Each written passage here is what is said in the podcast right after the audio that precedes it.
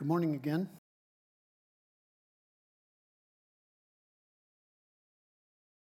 It's been uh, so, sometimes, sometimes, it, times in our lives, uh, different times in our lives, we go through s- stages within those times. You're in school, you study and study and study, and then you have a test.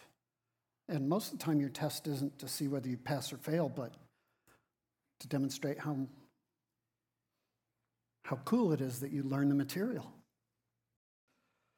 Sometimes we have moments as parents when our child gets temperature, and nothing we do will knock it down. And we're patient, and we go, and we trust afterwards, whether we've gone to urgent care, gone to the hospital, or finally the Tylenol started working, the temperature came down, and it's over, and we're thankful to God because because all our efforts didn't prove to be fruitful. These last two weeks have been one of those stages for us that's really, really difficult as a body.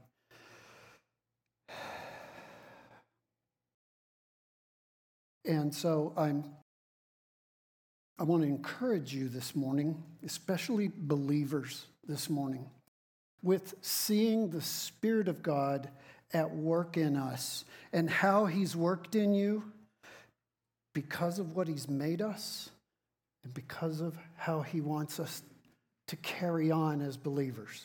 And for you to be thankful because what we see in the scripture today will be you'll see reflected in your life. I'm doing these things already. Paul said in Philippians chapter 2, brothers, as you've always obeyed in my presence, as you've always obeyed in my presence, now much more in my absence, they were already being obedient. And Faith Church, to a large degree, we've been obedient in our passage today. So I want to encourage you if you see those things in your walk, and if you don't, the Spirit of God will reveal those things to you. So, we know God has an intent for us after He saves us to make us more Christ like. And He never does that. Well, I can't say He never does that, but, but like a kaleidoscope, different areas of our walk are made more holy. Today we'll look at this one area of God making us more Christ like when we function correctly as believer priests. Revelation 1 6 and Revelation 5:10 says that God has made us all priests. Not, not like the priests of some other denominations, but to represent one another before God, to go before God, to go confidently before God as a priest, similar to the Old Testament, but more like Christ represents us. So I want to, uh, I want to discuss some of this from Hebrews chapter 10, verses 19 through 25. And as we go there, in order for this to work, I need you to follow along with me carefully, closely. Take your device, if you have a device, and turn to Hebrews 1. And we're going to do a, a little bit of a whirlwind. Um, but worship is different for us than it used to be before Jesus came. If, if you've got your Pew Bible, the uh, larger Bible, I think you're on page 1001, and the skinnier Bible is page 941. So if you look at that with me,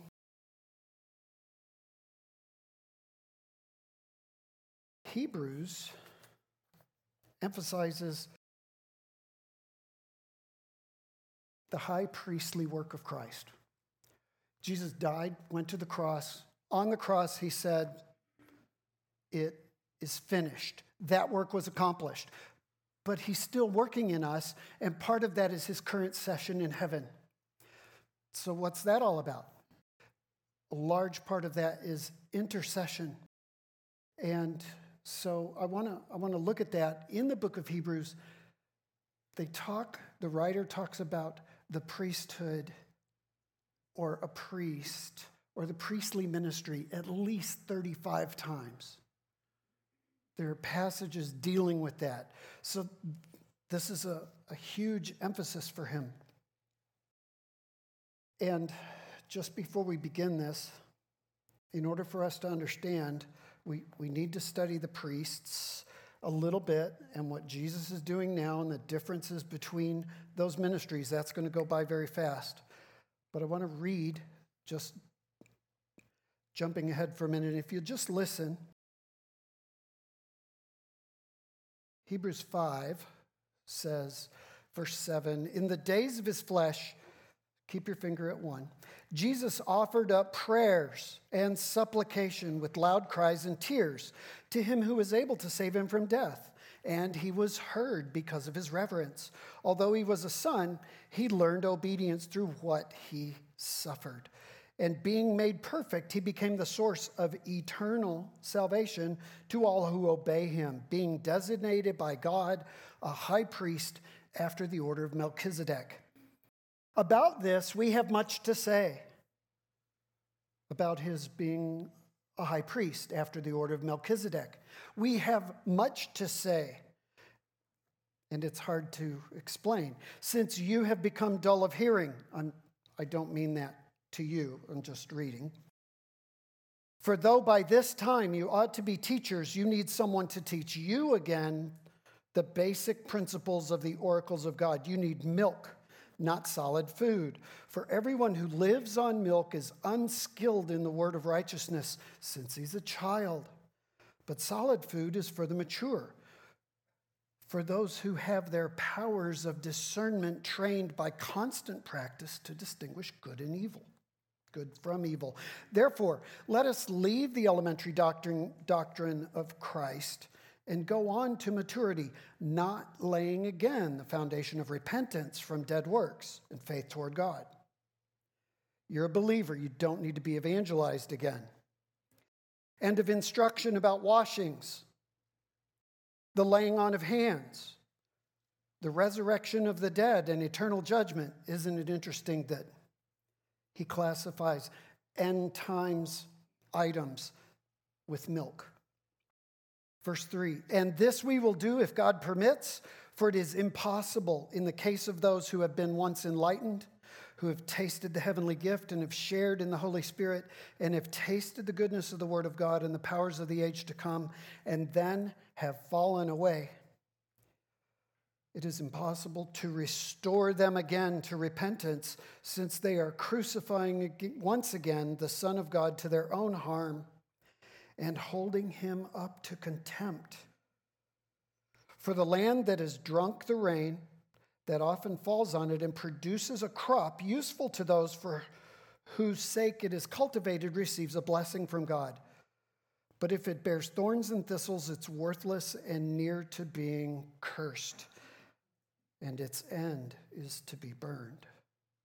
Though we speak in this way, yet in your case, beloved, we feel sure of better things, things that belong to salvation.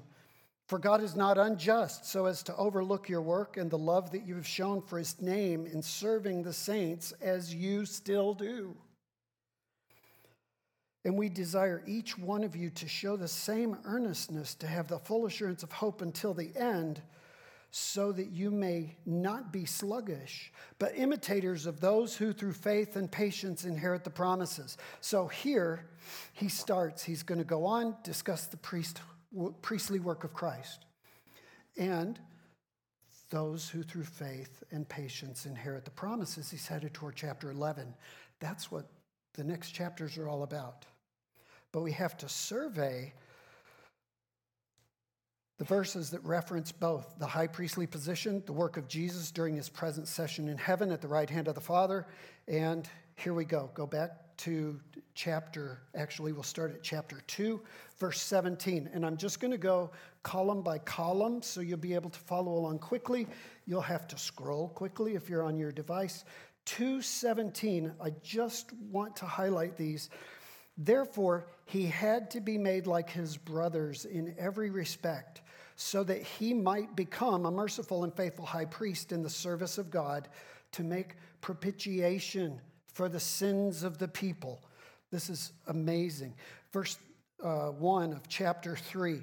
Therefore, holy brothers, you who share in a heavenly calling, consider Jesus, the apostle and high priest of our confession. When he says confession here, he's thinking of our allegiance. We already know, and now we do. We, we are faithful to Christ. Here are two verses about his intercessory work. Chapter 4, verse 14. Since then, we have a great high priest who has passed through the heavens, Jesus, the Son of God. Let us hold fast our confession, for we do not have a high priest who is unable to sympathize with our weaknesses, but one who in every respect has been tempted as we are, yet without sin. He understands. He's interceding. Chapter 5, verse 1. Every high priest chosen from among men is appointed to act on behalf of men, in, on behalf of men in relation to God, to offer gifts and sacrifices for sins. He's talking about the old covenant priesthood. Verse 5, just a few verses. So also Christ did not exalt himself to be made a high priest. He is, he didn't do that to himself, but was appointed by him who said, You are my son, today I've begotten you. Now, the next verse as he says also in another place, you are a priest forever after the order of Melchizedek. For how long? How long does Jesus' priesthood continue? Forever. So he's been appointed that, and it endures. Verse 10 being designated by God a high priest after the order of Melchizedek. He's going to say that over and over again. Melchizedek, you remember, is the priest Abraham offered offerings to when he came back from the battle of the five kings back in Genesis.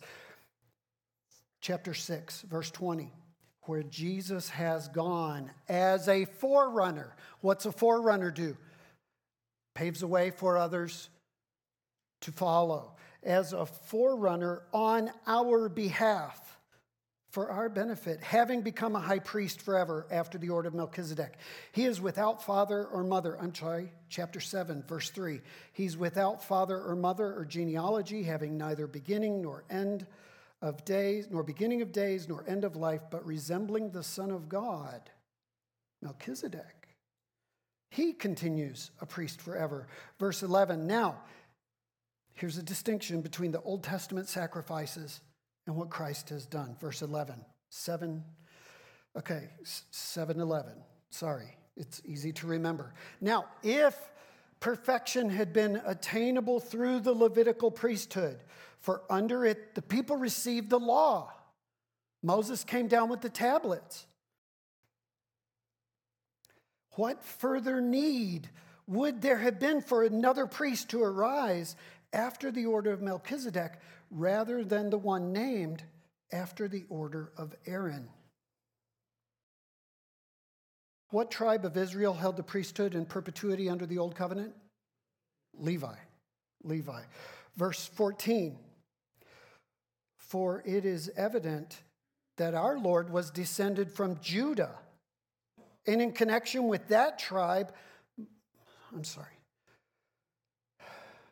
I'm not angry. I'm just excited. Moses said nothing about the priests from the tribe of Judah. Verse 15, this becomes even more evident when another priest arises in the likeness of Melchizedek, who has become a priest not on the basis of a legal requirement concerning bodily descent, but by the power of an indestructible life, because he didn't stay in the grave. I know someone said amen. For it is witnessed of him, you are a priest forever after the order of Melchizedek. Verse 20, duration again. It was not without an oath, for those who formerly became priests were made such without an oath. But this one was made a priest with an oath, who said to him, The Lord has sworn and will not change his mind. You are a priest forever. Who swore? The Lord swore. Oh, yeah, this is, this is so far beyond set in stone. Verse 23 The former priests were many in number because they were presented by death from continuing in office. But Christ has an indestructible life, so he continues forever to minister on our behalf. Verse 26 It was indeed fitting that we should have such a high priest, holy, innocent, unstained, separated from sinners, and exalted above the heavens. He has no need, like those high priests, to offer sacrifices daily. Jesus is not representing himself to the Father today. On the cross, it was finished. First, the priests in the Old Covenant had to offer sacrifice for their own sins, then for the priests of the people. Since he did this once for all, when he offered up himself. For the law appoints men in their weakness as high priests, but the word of the oath, which came later than the law, appoints a son who has been made perfect forever. Okay, so there are just a couple of dominant ideas that are coming together as we as we end here. I'm not going to go on into chapter 11 and 12 and 13. I'll stop when we get to chapter 10, but just a couple more. Hebrews 8 1. Now, the point now, the point in what we are saying is this we have such, this is the point. We have such a high priest who is seated at the right hand of the throne of the majesty in heaven, a minister in the holy places in the true tent that the Lord set up and not man. For every high priest is appointed to offer gifts and sacrifices. Thus, it is necessary for this priest also to have something to offer verse 6 of chapter 9. These preparations, having thus been made, go regularly into the first section of the tabernacle or the temple. And then we went to the holy place and then into the Holy of Holies. But into the second, into the Holy of Holies, only the high priest goes and he but once a year, and not without taking blood, which he offers for himself. And look at this for the unintentional sins of the people. If you sinned high handedly, there was one penalty. If you broke the Ten Commandments, there was one penalty. That's how seriously God takes this. Verse 11. But when Christ appeared as a high priest of the good things that have come, then through the greater and more perfect tent, not made with hands, that is, not of this creation, Christ went. Some of you grew up in a Roman Catholic environment, and verse 24 talks a little bit about this point we think we hold to a little bit more biblical position. Christ has entered not into the holy places made with hands, which are copies of the true things, but into heaven itself, now to appear in the presence of God on our behalf. Verse 25.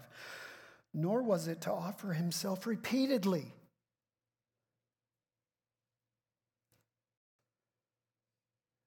I, I remember growing up hearing someone saying, when Satan in the throne room of God comes to accuse the brothers, Jesus turns around and says, Father, all my sin, all, uh, not all my sins, I paid for all the sins of this one that Satan is accusing. And it's case dismissed. There's no condemnation for that one, but he's not being sacrificed again.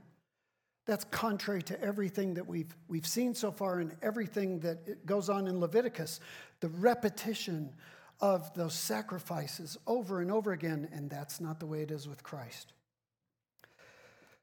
Verse 25, nor was it to offer himself repeatedly as the high priest enters the holy places every year with blood, not his own, for then he would have had to suffer repeatedly since the foundation of the world. But as it is, he's appeared once for all at the end of the ages to put away sin by the sacrifice of himself. Chapter 10 The Levitical priest, every, verse 11, 10, 11, every priest stands daily at his service, offering repeatedly the same sacrifices, which can never take away sins. Okay. So, the priesthood of Christ is not like the Levitical priesthood. It's forever, not temporary, just based on their life, but based on his life. It's intercessory. That's similar.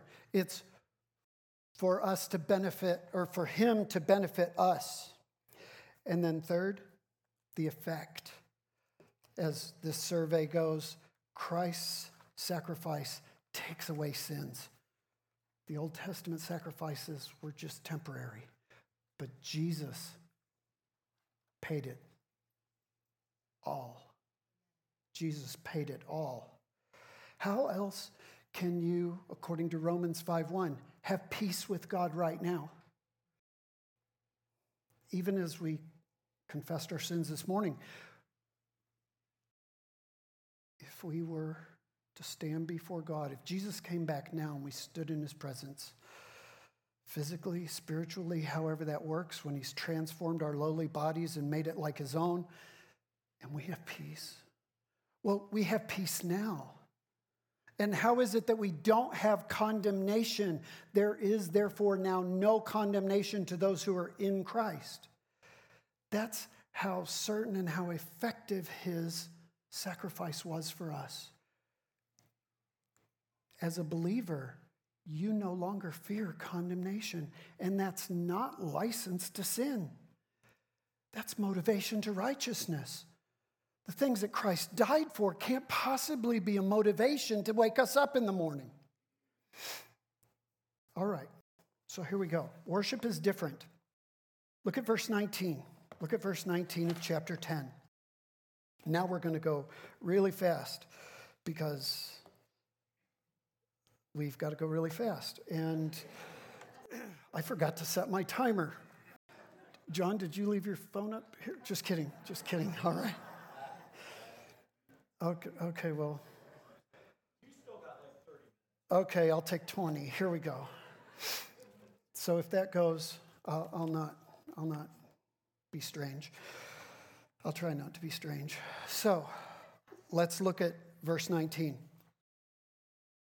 Therefore, brothers, since we have confidence to enter the holy places, that's literally the Holy of Holies, by the blood of Jesus, we have confidence to enter that by the new and living way which He opened for us through the curtain. Sounds like the veil. That is through His flesh. Ooh, our curtain is His flesh. And since we have a great high priest, over the house of God. Now let's look, before we go on, let's look at this. God makes us more Christ like when we function the way we ought to as believer priests. You are a priest also. Revelation, we went there, saw that. We now have access before God, and it's, it's a confident kind of access. Look at it in verse 19. He says that having this, the situation is complete and perfectly prepared for us so that we come with joyful confidence, not arrogance. I, I don't want to say that the eggshells are gone, but when we come into God's presence, why do we come into God's presence? What does that just sound like? When we come not just here to worship and hearing the word, but when we come to pray. Why, why do we come to pray? We come to pray for our own needs like I did yesterday, like I did this morning. Thank you, Lord, for not taking my life because of my sin. But we have confidence to go in. Confidence like we do when we go into our house because we belong there. Because Jesus secured that for you. He secured that for us. He secured that for all of us as believers, as priests, men, young men, kids. You are a believer priest also. And you go before God with confidence. Of course, we go and confess our sin, but he's not really talking about that. He's talking about the way Christ paved for us to go in. Ladies, ladies, how many of you have ever coached? Okay, good. Men, how many of you have ever coached? Okay, a couple more. When you coach, and how many of you participated on sports teams? Okay, good. That's, that's easier. I'll, I'll remember. Let me make a note. When your coach puts you into a certain position, he sees what he wants for the team and how you're best gifted for that. So he puts you there. Well, Jesus has worked out, not like a coach, but like God, to make us be bent a certain way with gifts and talents and abilities, and He puts us where He wants us. And that's part of the reason why we have the confidence, because we're going in, we know it's not us, but He's equipped us. So we go in boldly and confidently, but not because of us, but like at the end of verse 19, because of the blood of Christ. We go in. So, worship is different from the old way to the new way because Jesus has prepared us for this. So we have confidence before God. Verse 20 Jesus provided this certainty because of his work on the cross that he introduces to us in verse 19. He says, By a new and living way that he opened for us through the curtain, that is, through his flesh. It's a new way. He's writing to Hebrew believers who are familiar with the Old Testament system. They're being tempted to go back under the law, but there's a new way to come before God. How did you go to God before? You weren't an individual priest in the Old Covenant. You had to come to the temple, to the tabernacle, and get right with God through a mediator, through an advocate. But we've got a new way. We do have an advocate. Christ is our advocate, but he inaugurated this for us. So, this idea kind of, this, this new and living way that he opened to us for us through the curtain, that is, through his flesh, sounds just like a rhyme for by his blood in the previous verse. He opened the way into the presence of God for us and for everyone who believes, for every Christian by the cross. His dying on the cross tore the veil from what was the tabernacle and after in the temple, that barrier. Jesus provided that way. And now, in verse 21, he represents believers who are already forgiven. Let me ask you a question. In the Old Covenant, when the high priest went into the Holy of Holies on Yom Kippur, the Day of Atonement, he's making intercession for whom? For himself, which is kind of interesting, but he's, he's making intercession for people in the covenant, right? Is, is he offering sacrifice for the Amorite high priest that's sacrificing babies? No. Wait, wait. Is he, is he, is he offering sacrifices, let's say, going back a little bit, like for Pharaoh and Pharaoh's armies who would be chasing the Jews? No. So it's the covenant people that are being represented and interceded for. I'm not saying when we go to God, we don't still pray for our loved ones to come to Christ. But if they if all we do is pray for them to change their sinful ways without coming to Christ, we haven't really done anything for them. So, this intercession, verse 21 says, We have a great high priest over the house of God. So remember, the focus of the camera for us is heavenly. It's the heavenly throne room of God, just like Isaiah 6. So, having this, Jesus is in charge of everything pertaining to the Father, and He made a way for us to come in. So we come in, we will be coming in as long as sin exists, we will be coming in with sinful things that we have to confess, but we're also coming in interceding for each other. And we're doing that. Who are we copying? We're copying Christ, except he's apart from sin. We're coming in confessing our sin. We're coming in representing one another. And sometimes we pray for one another because we don't have the words. And the Spirit of God prays for us. And He hears those things. So, second, second point, and I'm done. 22 through 25. Three progressive practices make us, as we turn the kaleidoscope for how we're made Christ like. This isn't be all and end all, this is just another aspect of our walk.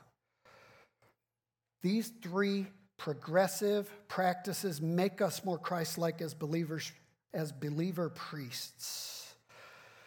Look at the first words let us. Look at verse 23. Let us. Verse 24, let us. And then he's going to go on into verse 25 with that. Let us is always a command. Hey,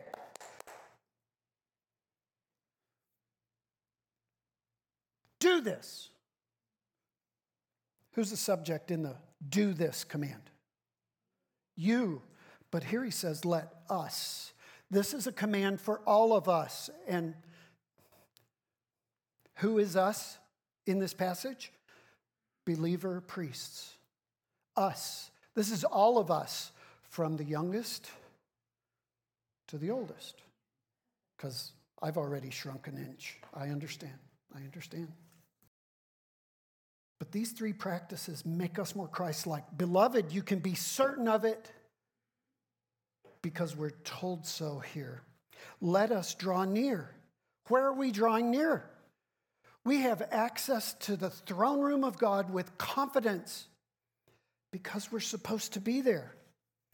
Let us draw near with a true heart in full assurance of faith, with our hearts sprinkled clean from an evil conscience and our bodies washed with pure water. So, the first element in this preparation for us to serve, Christ made us fit but he also welcomed us before the Father. So, to come in prayer and intercession. And so we do that same thing. We draw near in confidence of what Christ has done. He made that way for us. So we are to come before God because we've been given a true heart. My heart is corrupt and deceitful beyond everything, and I don't even understand it myself. But the emphasis in the text isn't on me, it's on Jesus. Our hearts have been sprinkled clean. Our hearts, the, the most inner recesses of us, has been sprinkled clean. We've been changed. We've been given a new heart. This is phenomenal. So let us draw near. This is a command draw near because your heart is pure. You do that, don't you? You come before God even though you have sin that interrupts, you confess your sin and you come. because where else are you going to go for your sin? There is no place to go. It's only Jesus. And Calvary's love, so to speak. Second, we're to come before God confidently, since that is what faith in Christ gives us. So we're certain of a right status before God. That's why we are confident. Not because of us, but because of what He's done for us. So as we move on. We're going to come before God because our hearts are made clean. We're going to come before God because our bodies are purified. That sounds like baptism, doesn't it?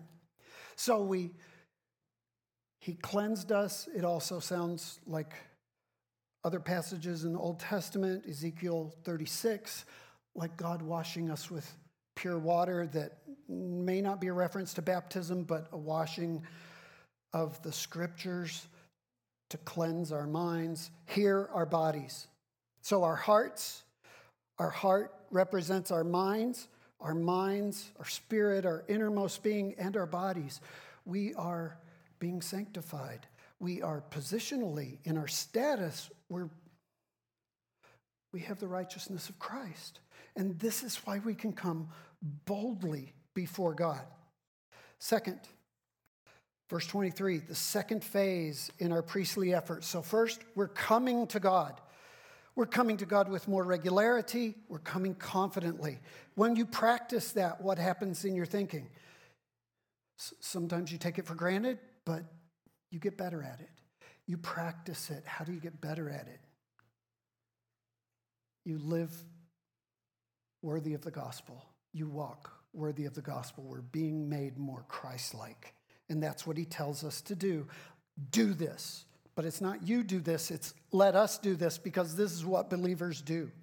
The second phase in our high priest or our priestly efforts is confidence with the scriptures. Verse 23. He says, Let us hold fast the confession of our hope without wavering, for he who promised is faithful.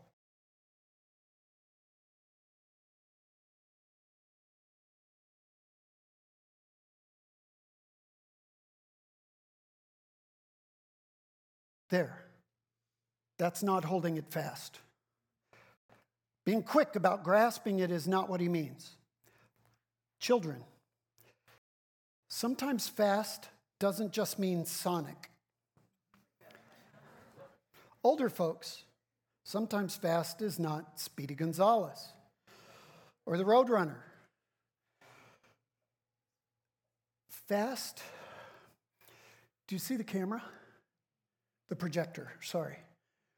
Why does it stay there? It's fastened. F A S T. It's fastened. That's what he means here. Let's hold this confession of our hope. Our hope is ahead. You don't hope for what you already have, right? I hope I get a phone. That's silly and don't ever say it again because I already have it. You don't hope for what you already have.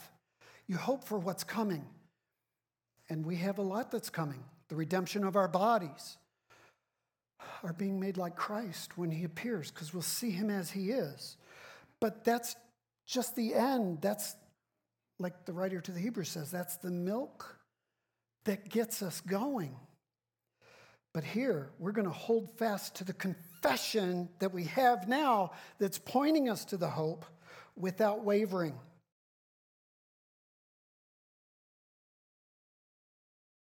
So, everything that we know to be true from Scripture, we cling to it. This is now about the fifth sermon in the One Another series. Everything that Pastor Mike preached, everything Pastor Jason preached, Pastor Lee is going to, I'm sorry, Elder Lee is going to preach later. And now this. These are things that we know, and not just what we know, but it's added to what we know. And so we hold fast to this.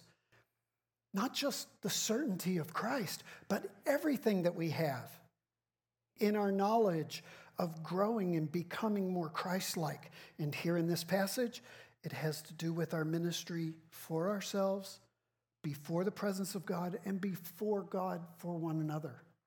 Copying Christ, to be Christ like. And now we're going to swerve. We're not going to swerve. It's, we're going to be unwaveringly, we're going to hold fast to this confession of our hope. Believers do this. Why? Because he who promised is faithful. We're faithful because Christ is faithful. We're faithful to be obedient to what we know. Do we know it all? Of course not. And we get a little bit older, we learn a little bit more of Scripture. We say, Oh, I didn't, I didn't know. And now God rebuilds us and makes us more Christ like. And here, as a priest in the presence of God, this is what we do. It's let us hold fast to the confession of our hope. To a large degree, we all believe the same things. And let us hold fast. Why? Because Jesus is faithful. There have been times when you've not been sure. We talked about this a little bit in Sunday school. God is faithful to his word. Sometimes you didn't know, but you were faithful, and God proved himself faithful over and over again. I talked to the men a week ago at Bible study, and I said, You know what? When, when we begin to doubt our relationship to God, when we have those moments, and sin is bettering or besting us or busting us. And we think, how in the world can I be a believer? And when you've had those moments, have you ever once doubted the sufficiency of Christ? I bet not. It's, just whether it's whether I'm living up to what I know I ought to. Well, here he says, focus on holding on to what you know that gets us to the hope because Christ is faithful. The nearer the world comes to an end, the more is God's immutability seen from his promises and predictions, and the more must our unchangeableness be seen in our obedience. If God is faithful and unchangeable, we should be unchangeable in our obedience. Some of you are new believers, some of you are older believers, and you have more in your file cabinet. And that's okay because you look more like Christ and you're an example to us all. Third, okay, I'll turn that off now. This is a dual aspect is our ministry to one another to practice this righteous standing as a believer priest to practice. He says it positively and then he says it negatively in verse 24 and 25 let us consider how to stir up one another to love and good works so there's my part of the one another series Christ has purified us and made us whole. We have the righteousness of Christ, so much so you can come before God confidently, knowing that Christ has paved that way for you. You're holding to what you know biblically. And now, he says, stir one another up to love and good works. Consider Consider means to stare at, to focus on it. What can I do? Kind of like our coach. Our coach says, How can I put Phil in the right spot? Where does, where does he need to go? We have this need. Oh, I can plug Phil in over there. So now you've interceded for each other, you've managed as best the Spirit of God has convicted you of your own sin. You're interceding for one another. And now he says, consider. And consider here means to think appropriately and with some effort how we're going to do this next step to stir one another up to good works, to love and good works. Okay, this word stir one another up is only used twice in the New Testament. It's used here and it's used in Acts 15:39. And it means to provoke like a stick. Like when you're walking down the hall in middle school and the guy you don't like is coming and he hits you. he wants me to hit him. He's provoking me. Okay, so it's not a negative, but it's the same kind of intensity. And it's the intensity that you have when, when you just can't control. I, I've got to do this. I've got to call my brother, not my physical brother, but my believing brother. I've got to call him because because something's not right. I got some red flags going up. I got to call him or something else, and I know I should call him. And you tell your wife, you your kids hear that. Well, Dad, when are you going to do it? And finally, you just can't stand it anymore. You have to respond. It's that kind of intensity. It's, it's the intensity that produces a sudden outburst. Um, if you're in medicine at all and you remember your medical terminology, it's the same word we get our paroxysm from. It's that kind of force toward being engaged in love and good works. But that same kind of intensity and that same kind of energy, he says, think about this with, with some planning. How can I tell my brother, hey, do this? What is he good at? What is she good at? How, have, wait a minute, this is your responsibility as well as yours and yours. Not just mine, not just any of the pastors or any of the, de- but this is our ministry. Let us do this.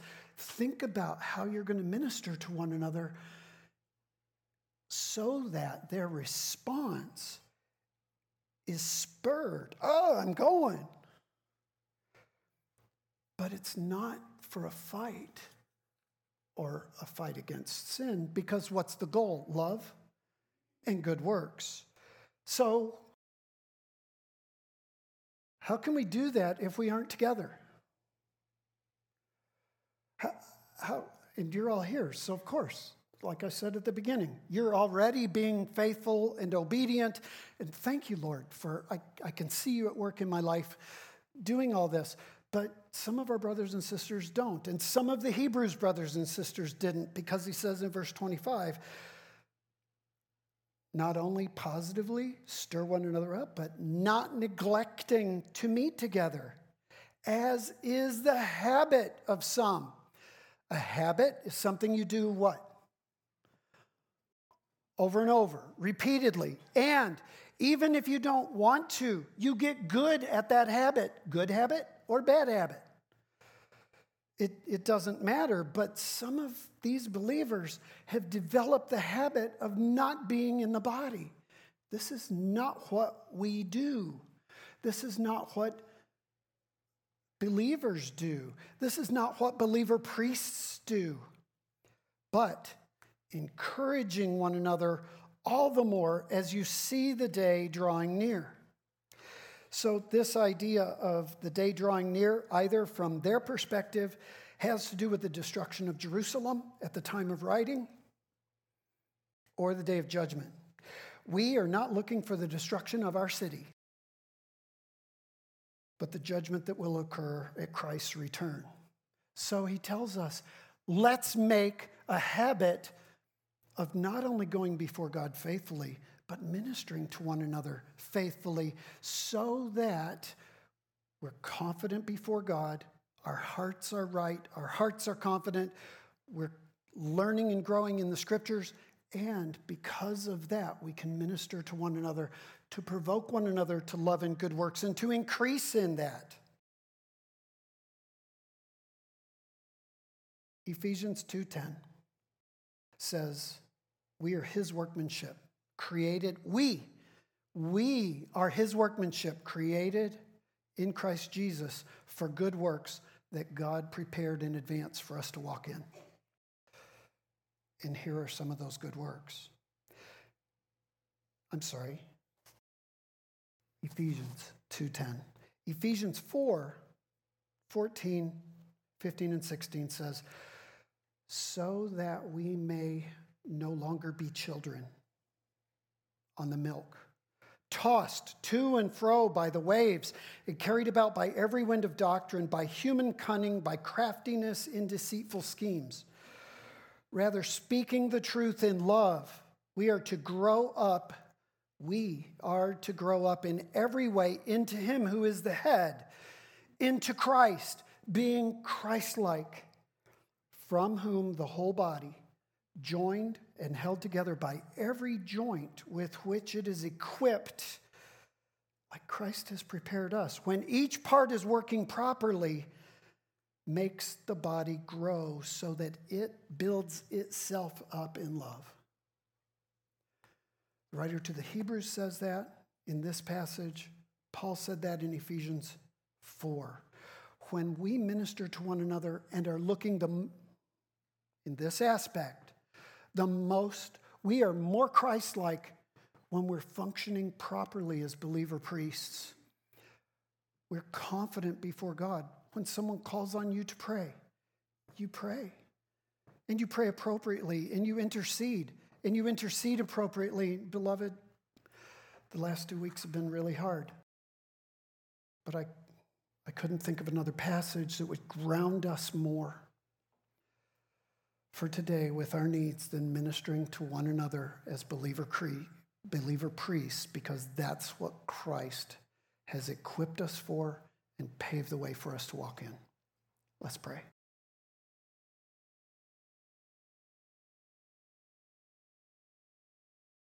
Father in heaven, thank you for loving us. Thank you for demonstrating your love for us so that we glory in Christ, so that we glory in your presence, knowing what's been done to make us whole, to purify us because we couldn't purify ourselves. Father, give us grace and strength to continue to minister to one another appropriately. And let us be freshly inventive and creative and recognize when our brothers and sisters are provoking us to good works, that that intensity is evidence of the Spirit of God at work in us building us up in good works and growing us in Christ likeness together in love. In Jesus' name, amen.